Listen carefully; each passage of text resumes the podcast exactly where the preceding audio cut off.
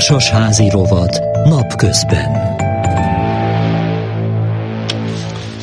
Pont negyed tizenegy van, úgyhogy társasházi rovatunkkal folytatjuk. Levelet kaptunk egy alföldi megyeszékhelyen élő hallgatóktól, aki tanácsot kér, mert nem tudja eldönteni, hogy a társasházban, ahol lakik, egy ilyen kialakult, tényleg nagyon furcsa helyzetben mi jogos és mi nem.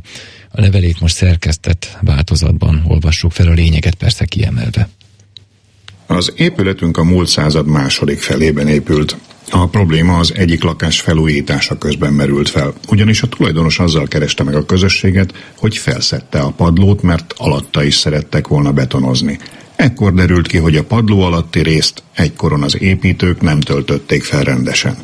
Amikor ezt elkezdték rendezni, kiderült, hogy van olyan tartógerenda, amit cserélni kell. Ő pedig szeretné, ha ezt a lakóközösség állná, mert a tartógerenda véleménye szerint a házhoz tartozik, és nem a lakáshoz. Tehát nem neki kell állnia a költségeket. A kérdésben a lakók véleménye megoszlik. Vannak, akik azt mondják, hogy ha valóban a házhoz tartozik, akkor igaza van a lakónak. Nekünk kell állni a felújítás ezen részét.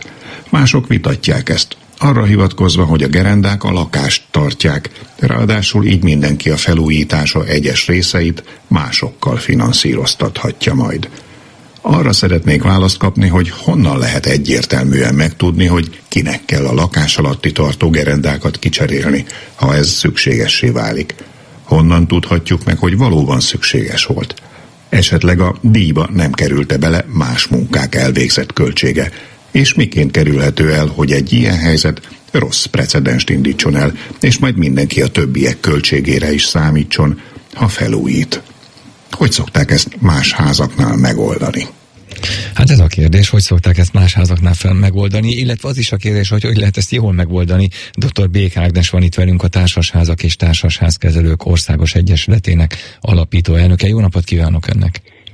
Jó napot kívánok, üdvözlöm a hallgatókat, és örülök ennek a sok kérdésnek. ritka, ritka az ilyen eset, vagy az elég gyakori? Hát igazából gerendával viszonylag ritka, de hasonló a probléma az erkélyeknek a szerkezetével kapcsolatban is. A társasházi törvény azt mondja, hogy az épület tartó szerkezete azok részei, ami az épület biztonságát, állékonyságát garantálja, az a tulajdonosok közös tulajdonában vannak, tehát úgymond a tartó gerendákat is ide kell sorolni. Azonban nyilván, hogy én ahhoz, hogy ebbe jól tudni, tudjak dönteni, én mindenképpen keresnék egy szakértőt, aki megállapítja, hogy milyen módon károsodott ez a, a, tartógerenda, mi lehetett az oka, mert ez lehetett egy rossz kivitelezés, ami akkor természetesen az egész társasházat fogja sújtani költségviselés tekintetében, de lehet egy olyan is, hogy olyan átalakításokat végeztek a födénben a tulajdonosok, ott vezettek át például uh, csatornát vagy vízvezetéket, mert átalakították a belső elrendezést, és ebben az esetben már nyilván az a tulajdonosnak kell felelni a kárért, aki ezeket az átalakításokat elvégeztette, és mondjuk nem gondoskodott megfelelő szakértelemről. Tehát az első lépés az lenne, hogy kérnék egy szakértőt, aki ezt feltárja, megállapítja, hogy mi volt ennek az oka, vagy mi a probléma.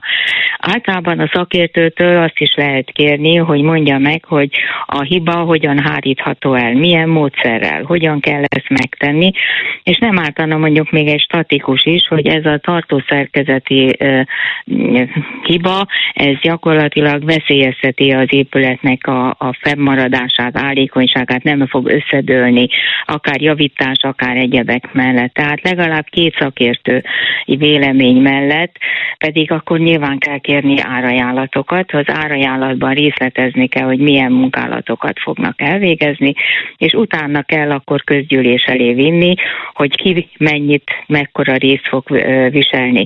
Ha egyértelműen kivitelezési hiba volt, akkor, akkor nem is kell rajta vitatkozni, azt akkor a társasház egészének kell fizetni. Ha viszont megállapítható, hogy a tulajdonos végzett olyan födémben lévő munkálatokat, amelyek megrongálta a födém szerkezetet, abban az esetben viszont a költségek őt fogják terhelni. Ezért kár is úgy menni közgyűlés elé, hogy ezek a kérdések nincsenek tisztázva. Kinek kell kérnie a szakértői véleményt? A tulajdonosnak, a háznak, közös képviselőnek, közgyűlésnek?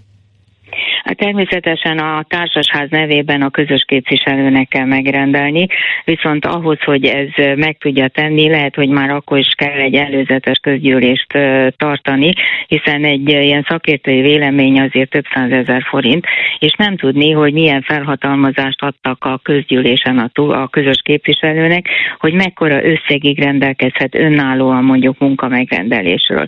Ha ez mondjuk 500 ezer forint és beleesik, e, belefér a szakértői vélemény, akkor önállóan is megrendelheti a közös képviselő. Ha ezen felüli összegekről van szó, akkor viszont ez már csak közgyűléssel, vagy de legalább a számvizsgáló bizottság egyetértésével azzal, hogy később ezt a megrendelést a tulajdonosoknak utólagosan jóvá kell hagynia.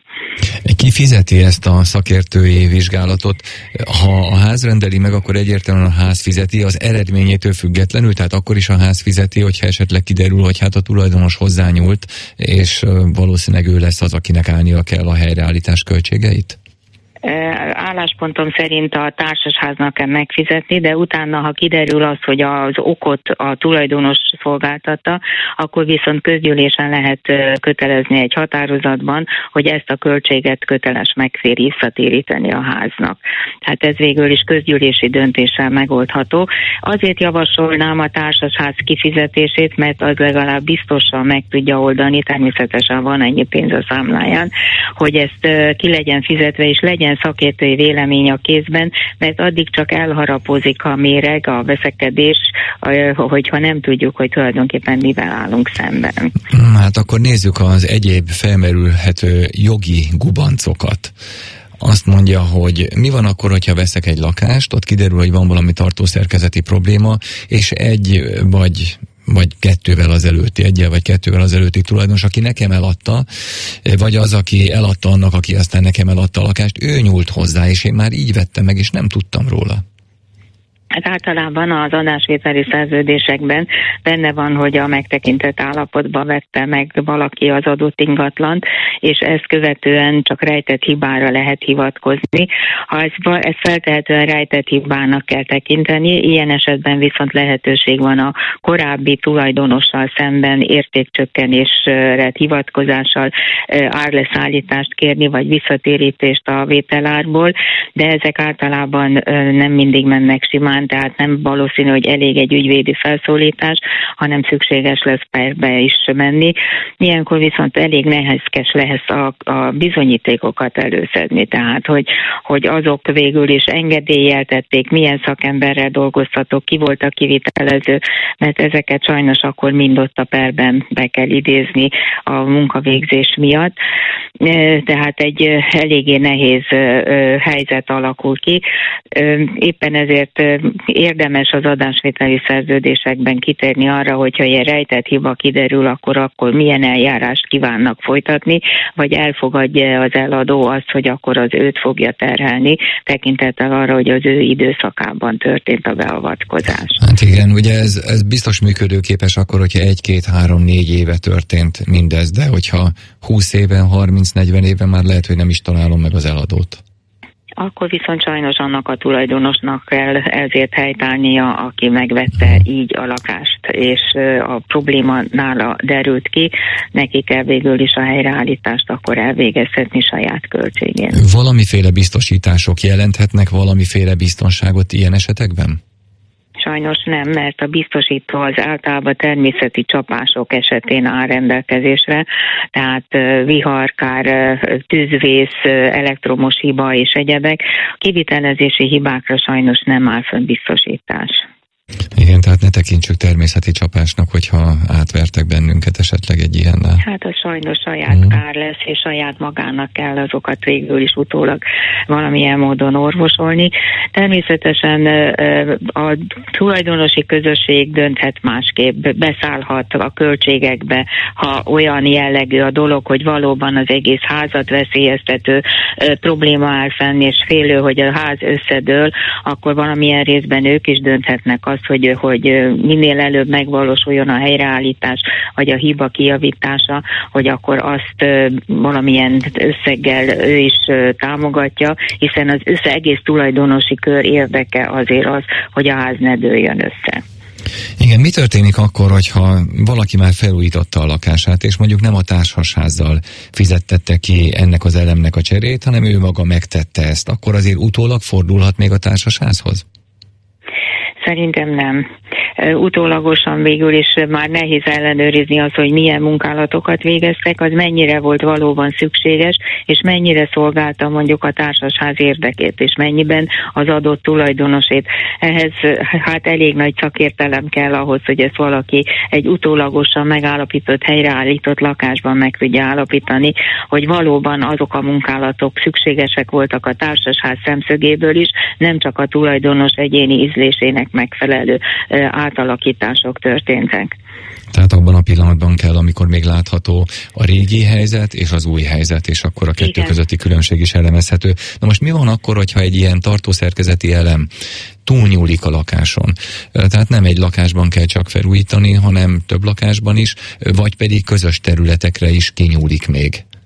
Ugyanezek a szabályok vonatkoznak rá? Ebben az esetben itt is hogy költségmegosztás lehet kezdeményezni, de attól függően, hogy mi volt az oka, vagy mi okozta a problémát. Hogyha ilyen nagy terjedelmű mondjuk egy tartószerkezetnek a hibája, az feltehetően építési, kivitelezési hibából ered, és az egyértelműen a társaság egészét fogja terhelni. Itt csak akkor lehet a tulajdonosra terhelni, ha megállapíthatja, hogy az ő egyéni beavatkozása miatt romlott meg, az viszont általában azért a szomszéd lakásokba, közös területekre nem terjedhet ki. Nagyon szépen köszönöm itt a konkrét ügyben adott tanácsokat e, és a jogi elemzést. Lesz önöknek egy konferenciájuk valamikor mostanában társasházakról. Lenne kedves elmondani egy pár szóval egyrészt a témát is, másrészt pedig azt, hogy lehet-e hozzá csatlakozni valamiképpen? Igen, ez gyakorlatilag jelentkezni lehet a, a tht.hu honlapon meghatározott helyen és telefonszámon, e-mail címen.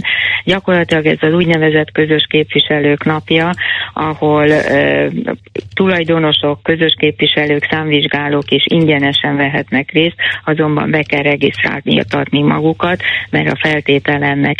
E, a témák azok általában a gazdasági elemzés, a jelen jelenlegi rezsi ö, csökkenés megoldása a társasházakon belül, hogy egyáltalán az elképzelhető változások, aztán a, az elszámolások, a, a OTP-nél milyen feltételekkel lehet hiteleket felvenni, hogyan lehet ezeket megoldani, és ezen kívül tűzvédelem, egészségbiztosítása a társasházon belül, és az alapítókirat módosítása, illetve kialakítására vonatkozóan van ügyvédi előadás.